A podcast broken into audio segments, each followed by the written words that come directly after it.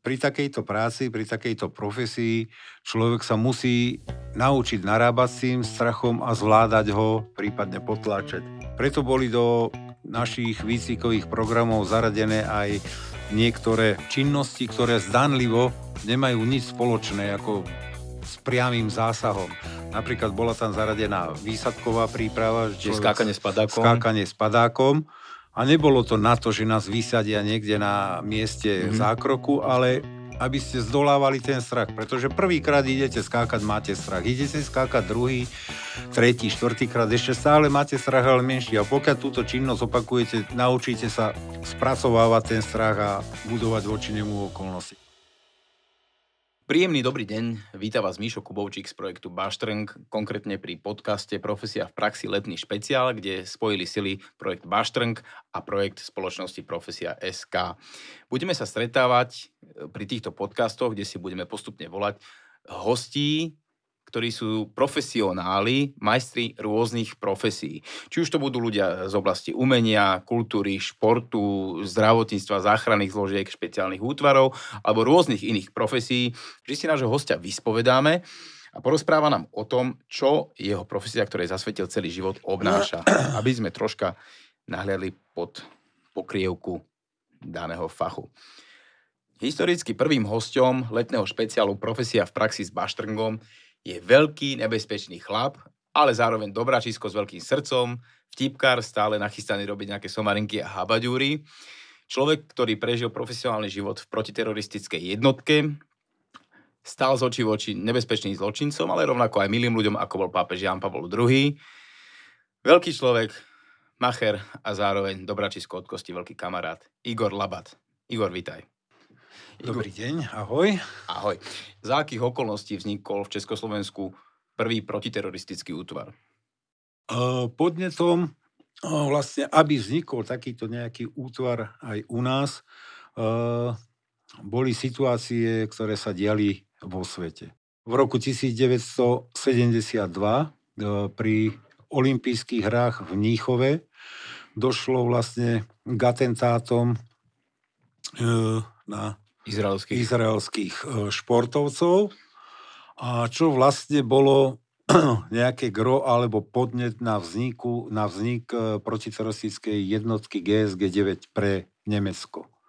Obdobná situácia bola neskôr e, v Rakúsku, kde bolo zasadanie krajín OPEC, to sú krajiny, ktoré vyvážajú ropu, čiže hlavne arabské štáty. Takisto tam bol spáchaný atentát, niekoľko z nich bolo zavraždených a to zase bolo podnetom pre vznik protiteroristickej jednotky Rakúska uh, Kobra. A vlastne bolo rozhodnuté, že obdobný útvar by mal vzniknúť aj v Československu. Tak uh, v roku 1981 bola založená pod vtedajším názvom 14. správa Zboru národnej bezpečnosti, čo bol vlastne protiteroristický útvar. Uh, mal som vytipované také, že by som chcel byť kriminalista, dostať sa na kriminálku.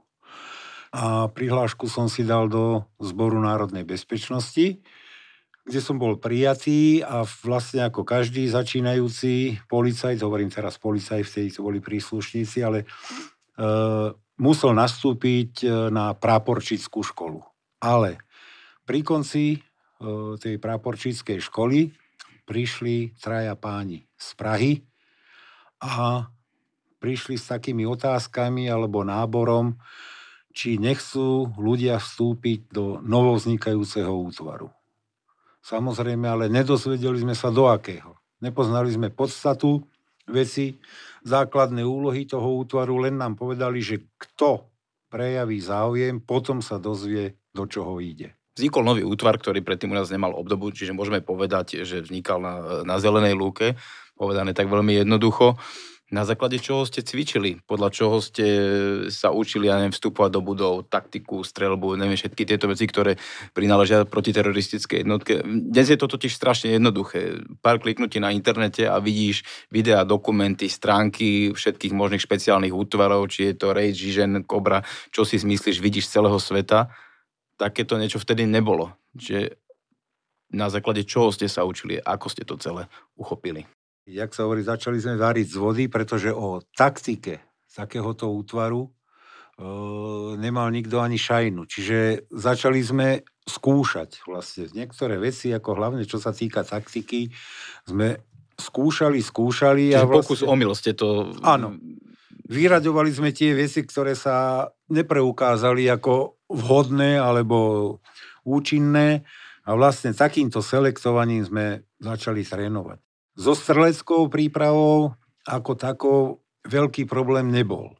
Dosť ľudí ako už malo nejaké skúsenosti s tou strelbou, sebeobrana, bojové športy, fyzická kondícia, takisto nebol problém, pretože boli sme vyberaní na základe fyzických testov, čiže každý musel splniť určitý limit a ktorý bol každého pol roka previerkami ďalej preverovaný, či daný príslušník zodpoveda po tejto stránke. Čiže z tej sebeobrane taktiež mnoho chalanov sa zaoberalo, vtedy bolo moderné karate, judo, proste tieto bojové športy. Takže najväčší problém bol v taktike. No a tam sme museli pilovať, pilovať tým, že skúšať.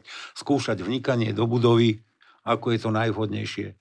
Či e, strelbu viesť spoza dverí, či vniknúť donútra. A na základe to, čo sa nám najviac osvedčovalo, tak toho sme stavali ako metodické pokyny. Cvičili ste tak povediať na sucho, až prišiel rok 1984 a prišla prvá ostrá akcia a to bola rukojemnická dráma v Trstíne na Slovensku. Aké to bolo prvá ostrá akcia? Po prvá toľkých rokoch akcia, tréningu. Na, sucho. na, to, na to si spomínam veľmi dobre, pretože som bol súčasťou zasahujúceho týmu. Uh, viem, že v ten deň, keď sa to stalo, sme boli na výcvike, zrovna sme mali prekážkovú dráhu, dobre vyšťavený, dobre zapotený a prišla správa, že na Slovensku došlo k rukojemnickej dráme, kde ozbrojený páchateľ zadržiava dve osoby v chate v lesnom poraste pri dedine Trstín. Takže v podstate hneď z tej opičej dráhy nabaliť materiál, výzbroj, výstroj, do vrtulníku a vrtulníkom sme sa presúvali. Z Prahy, teda, aby sme Áno. presne, lebo urna sídla v Prahe. Sídlo, sídlo protiteroristického útvaru vtedy bolo administratívne alebo veliteľsky bolo v Prahe. Vy ste sa vlastne počas cesty dozvedeli, že nedete čeliť um, takému rádovému páchateľovi, ale že stojíte z oči v oči skúsenému basmanovi alebo recidivistovi. Čo to bolo za typka? Páchateľ bol vlastne prepustený e, z väzenia, kde si odsedel e, niekoľkoročný trest, už neviem presne za akú činnosť to mal, ale v podstate po prepustení z väzenia sa vydal domov do Trstína a pri tejto ceste spáchal niekoľko závažných trestných činov. Prvý bolo, že e, pri dedine Trstín sa vlúpal do maringotky lesných robotníkov, kde sa v podstate najedol, po, pobral im potraviny, pitie nejaké, našiel tam nôž, ten zobral a pokračovať ďalej. Tomu, tam mu pripísali akože prvý trestný čin, ako vlámanie. Po ceste, keď po, pokračoval na ceste, si stopol auto, požiadal vodiča, či by ho zviezol, ale že je mu nevoľno, že či si môže sadnúť na zadné sedadlo Vodič mu tu umožnil a pokračovali v ceste po niekoľkých, ja neviem, metroch alebo kilometroch. Tento dotyčný páchateľ bodol nožom zozadu vodiča a vyhodil ho z auta, auto mu ukradol a pokračoval v ceste. Tam mu boli pripísané ďalšie trestné činy, pokus o vraždu, pretože ten vodič prežil a neoprávnené užívanie cudzieho motorového vozidla. Pokračoval do dediny, kde už to poznal, pretože bol vlastne domáci z tejto dediny, vedel, kde býva miestny polovník, tak tomu sa vlámal do domu, ukradol mu tam dve dlhé strelné zbranie, gulovnicu a gulobrok a nezistené množstvo nábojov, tak to už mal ďalšie vlámanie a nedovolené ozbrojovanie.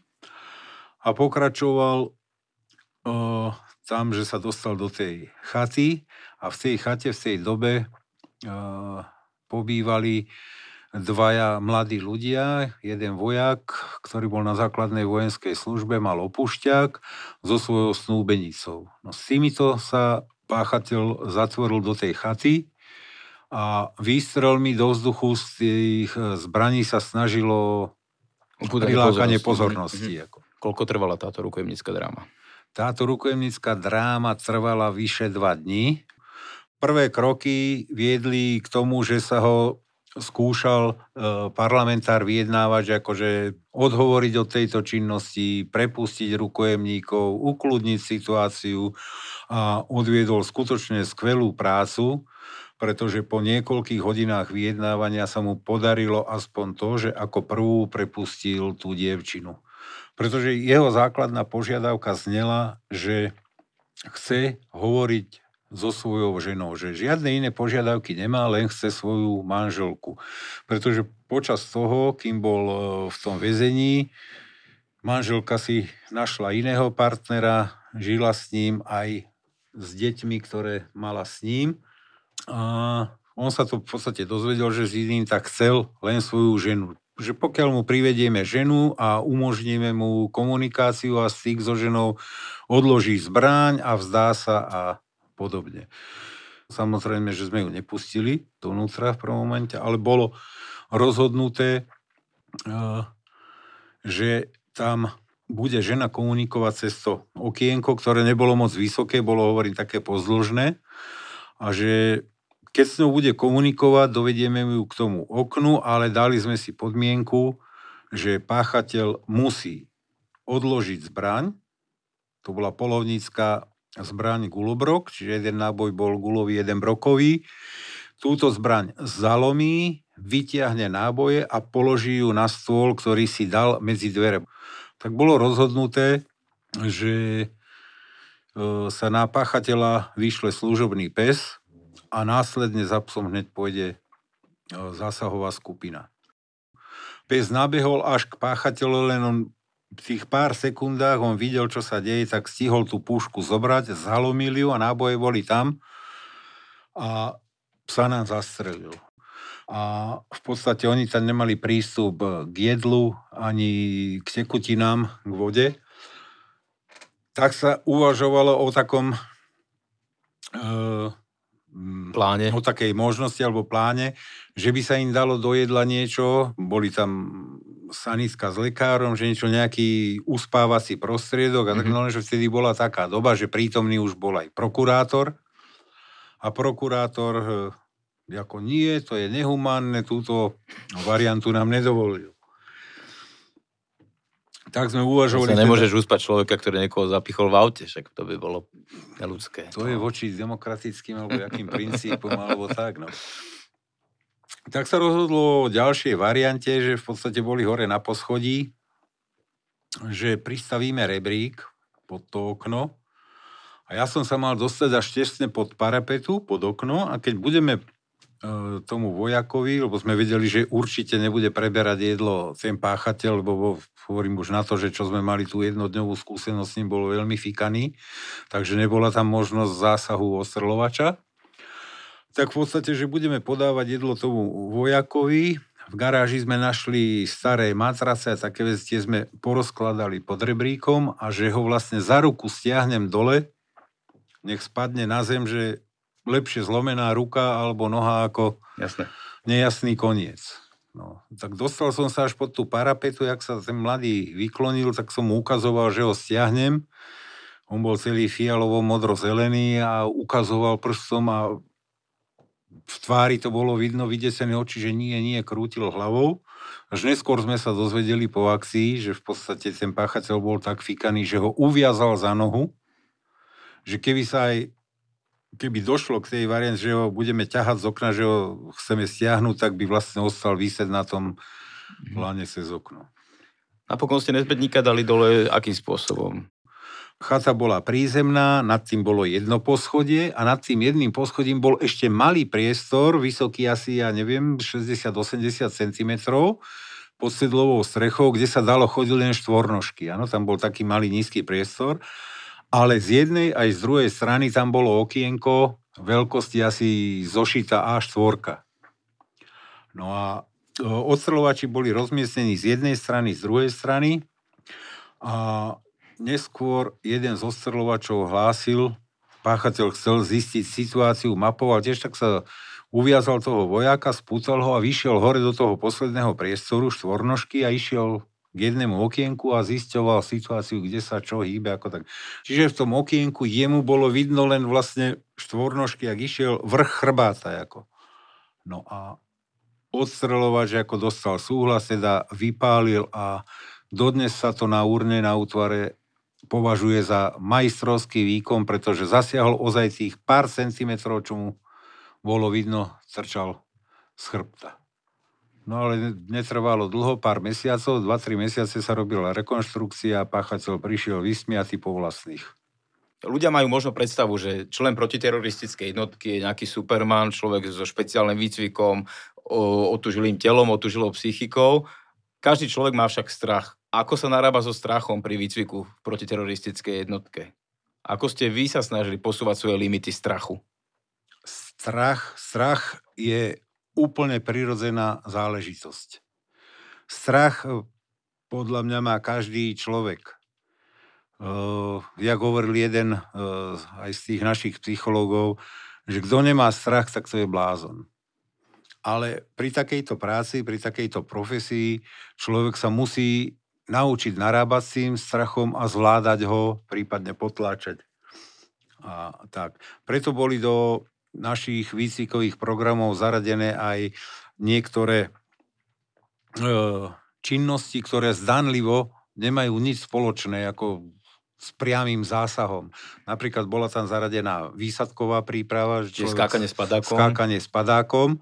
A nebolo to na to, že nás vysadia niekde na mieste mm-hmm. zákroku, ale aby ste zdolávali ten strach. Pretože prvýkrát idete skákať, máte strach. Idete skákať druhý, tretí, štvrtýkrát, ešte stále máte strach, ale menší. A pokiaľ túto činnosť opakujete, naučíte sa spracovávať ten strach a budovať voči nemu okolnosti. Takisto boli napríklad skoky z mostu do kývadla, kde vás naviazali na 20 metrové lano, odkráčali ste si tých 20 metrov a skočili do vzduchoprázdna do kývadla skoky z výšky, z veľkých výšok napríklad. Do vody? Do vody, mm-hmm. áno. Mali sme jedno také ideálne miestečko, boli to Hrímiaždice, kde bol vlastne kamenný lom zatopený. A tam bola, no, to jazierko bolo tak obkolosené s tými skalami, že vlastne dalo sa do vody skočiť z dvoch metrov, z piatich, šiestich sa skala súpala, nakoniec sa to blížilo niekde 20 metrom. Takže naučili sme sa pracovať s tým strachom aj to, že išli sme si skočiť 2 metre, 6 metrov, 10 až tých 20. Ako. Ako príslušníci protiteroristického útvaru ste e, prvé roky vlastne nezasahovali v kuklách alebo pomalovaní. Tá móda kukiel prišla až neskôr, čiže vy ste stáli z očí v oči tým e, delikventom, bez kuklí ste na seba kukli. Nemal ste niekedy strach, že keď ich pustia z basy, alebo častokrát ste zasahovali proti členom podsvetia, že si vlastne človek zapamätá, že si ťa nájde? Nemal si takýto druh strachu o seba, o svoju rodinu, o svoje deti? V podstate je pravda, že prvé roky práce na protiteroristickej jednotke sa pri zákrokoch voči hociakým páchateľom nepoužívali žiadne maskovacie alebo kukly a podobné zastretie tváre. V podstate vystupovalo sa, ako by som povedal, úplne verejne.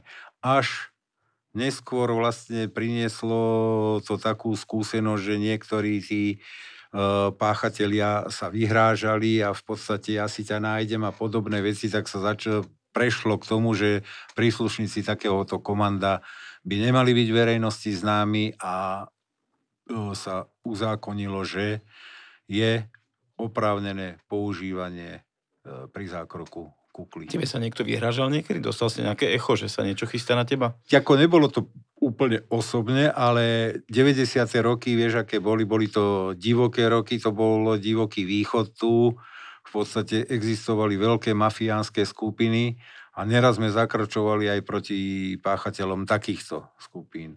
Raz bol vykonaný zákrok na jednu z takých brutálnych skupín, kde sa potom na verejnosť, lebo oni sa tým nejako netajili, že vypísali odmenu na každého jedného kukláča 100 tisíc, vtedajších korún, keď niekto dá meno kukláča, ktorý sa zúčastnil na tom zákroku.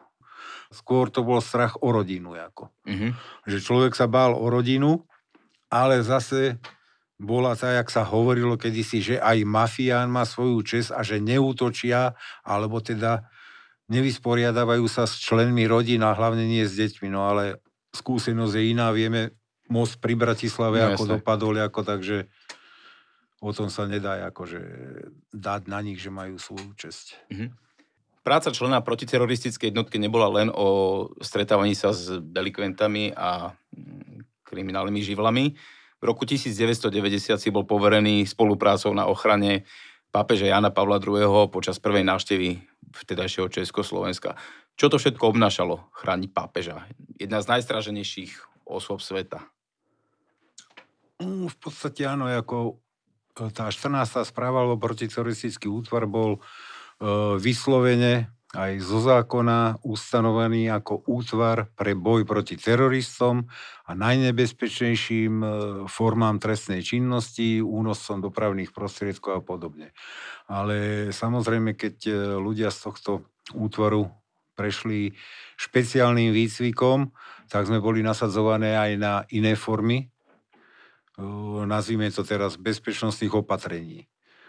Jednou z nich bola aj e, návšteva pápeža Jána Pavla II. Tam som mal čest ako byť prítomný aj pri prvej návšteve, keď ešte to bolo v Československu, potom neskôr pri druhej návšteve v podstate pri takýchto opatreniach e, je na nohách celá policia. Od poriadkovej to, to si povedzme, že to bola obrovská akcia, ktorá vlastne vyvrcholila omšou na letisku vo Vajnoroch, kde bolo 900 tisíc ľudí na tej omši prítomných, čiže to nebolo nejaké len také podujatie pri ohničku, ale teda čakalo sa od vás asi teda veľa.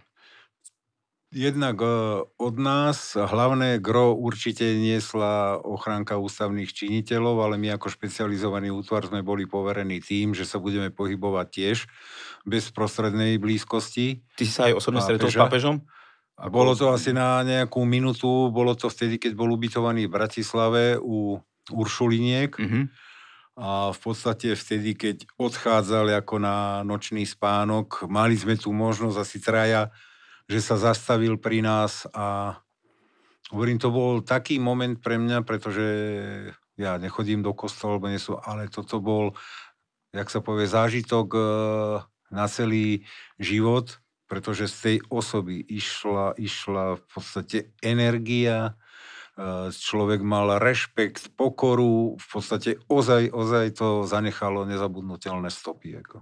V roku 93 po vzniku samostatnej Slovenskej republiky si odišiel z Prahy do Bratislavy, kde si pôsobil ako inštruktor e, protiteroristickej jednotky. Aké boli tvoje nároky na adeptov? Čo všetko vlastne museli tí chalani pri príjmaní do útvaru prekonať? Podľa čoho sa vyberalo? Podľa fyzických, psychických e, kvalít? Čo všetko ste vyžadovali od člena protiteroristickej jednotky? Prvé, čo je E, fyzickú kondíciu, fyzickú zdatnosť musí preukázať a druhé musí prejsť e, psychologickým vyšetrením. Pokiaľ nemá telo v poriadku a hlavu v poriadku, nemá tam čo robiť. Počas toho záťažového testu alebo počas tých príjmacích pohovorov, alebo ako to nazvať, tí uchádzači prechádzajú enormným fyzickým, ale aj psychickým zaťažením. Vy ste využívali všetko možné, e, veľkú záťaž, nároky na vytrvalosť, na silu, rovnako mali nedostatok spánku, nedostatok jedla, neustále si spomínal, že boli budení. Čo všetko ste ešte využívali na to, aby ste z nich dostali to, aby kápli božskou? Ako sa čo sú vlastne zač?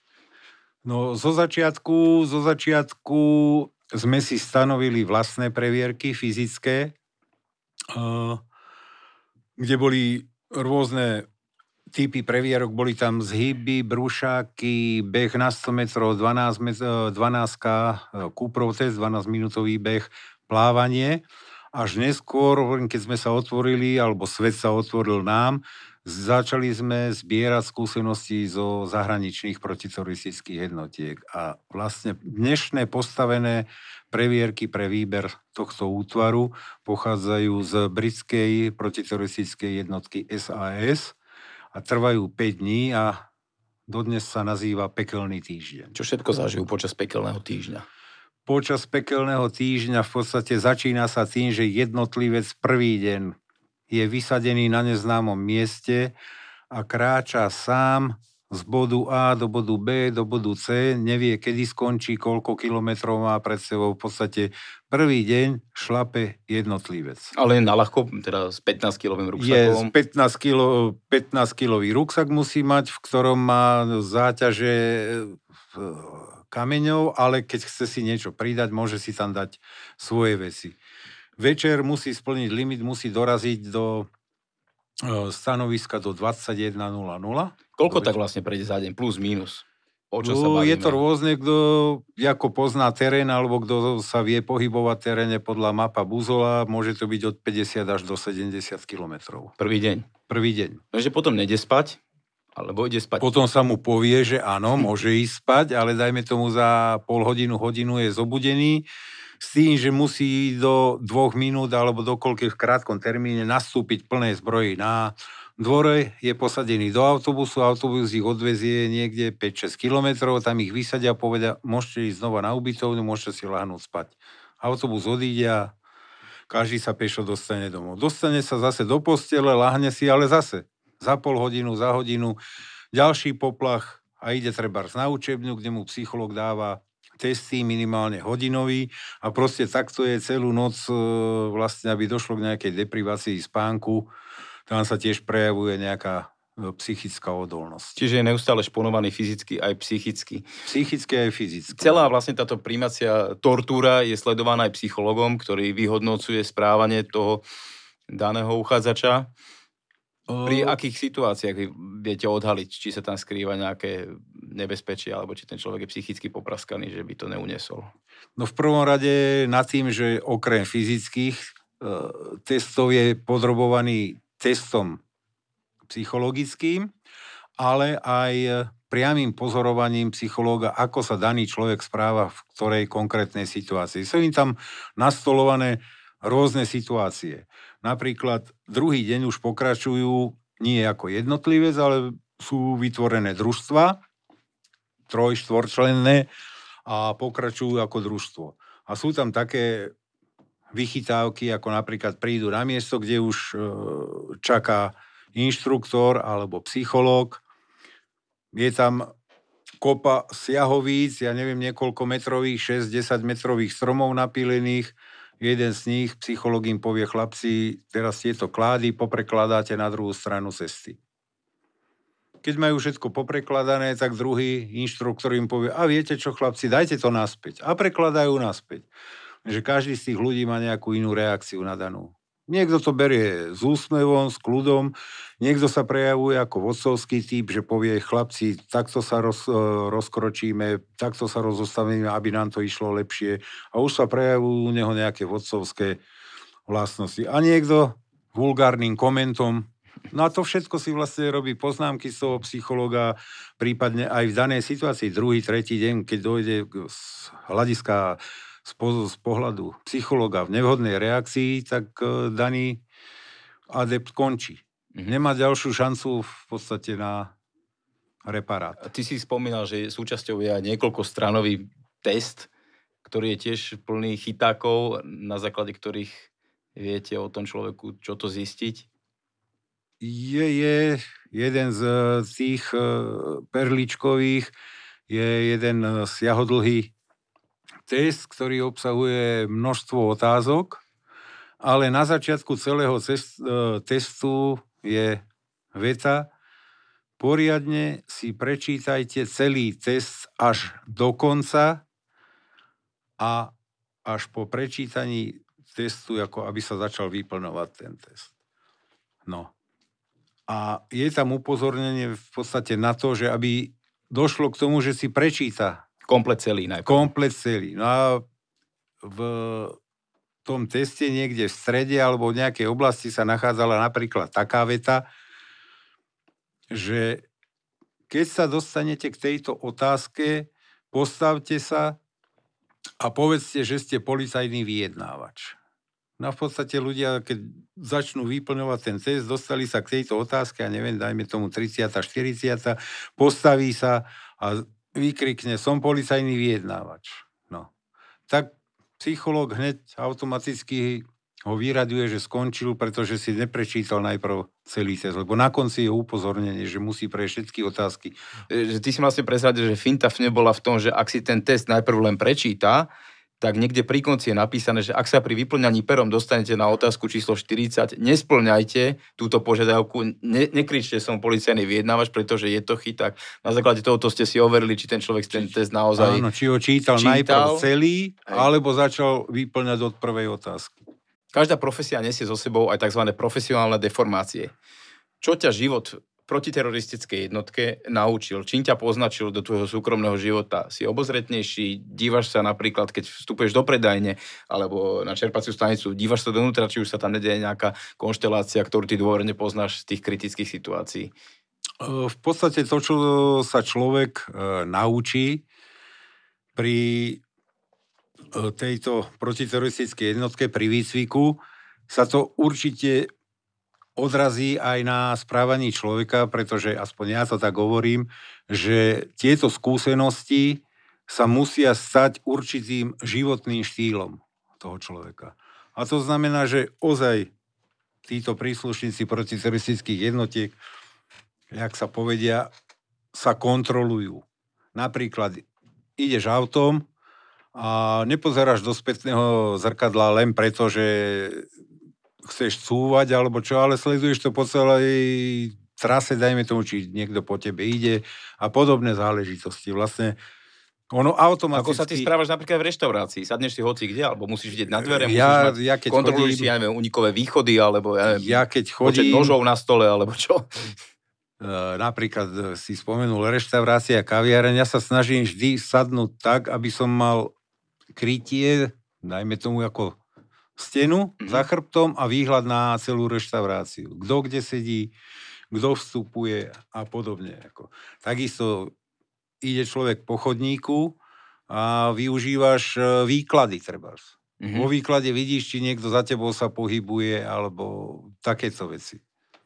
Počas tých rokov v protiteroristickej jednotke Igor ste určite zažili veľa napätia, veľa strachu, veľa stresu, ale určite nebola núdza aj o zábavné chvíle. Tak tých bolo ako určite akože tiež požehnanie. No, tak daj.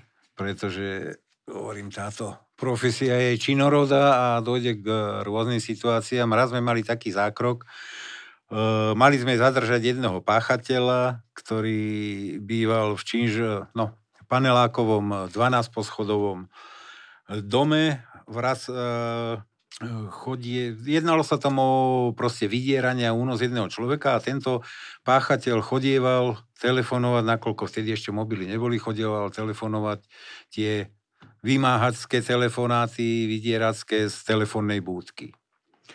My sme mali pripraviť zákrok na tohto človeka, keďže býval v tom panelovom dome, nebolo tam dobrý prístup, tak sme sa rozhodli, že zákrok vykonáme e, vo vestibule alebo v kočikárni. V, kočikár, v kočikárni sme boli skovaní, zalezení. Ale proste v tom vstupnom, mm-hmm. jak sa vstupuje do paneláku a označiť tohoto páchateľa nám mali operatívci, ktorí boli vonku, ktorí vedeli, o ktorého človeka sa jedná, ako vypadá to.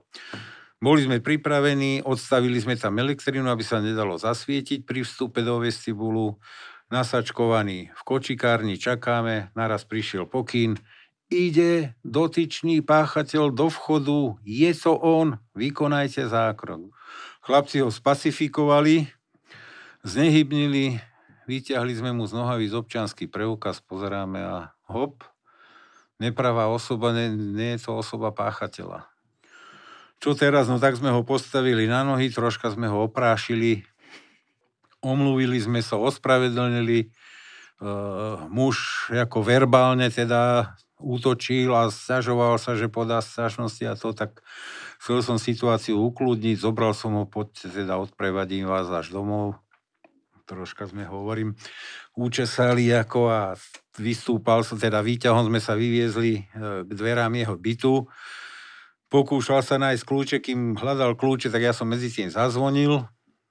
No, otvorila manželka po chvíli a bez toho, aby som stihol niečo povedať alebo vysvetliť, zbadala, pozrela na svojho muža, v akom je asi sa kde si zase bol, ty hovedo ožrace a bum a padla, že dostal ďalšiu nielen dole od nás, ale teda aj pred vlastnými dverami. to, keď nemáš deň, čo už. Igor, ďakujem ti veľmi pekne za návštevu v našom podcastovom štúdiu Profesia v praxi s Baštrngom. Ďakujem ti, že si sa prišiel podeliť o svoje skúsenosti, zo svojej profesie profesionálneho člena protiteroristickej jednotky. Ďakujem ti krásne a želám všetko dobré. Ďakujem aj ja za pozvanie.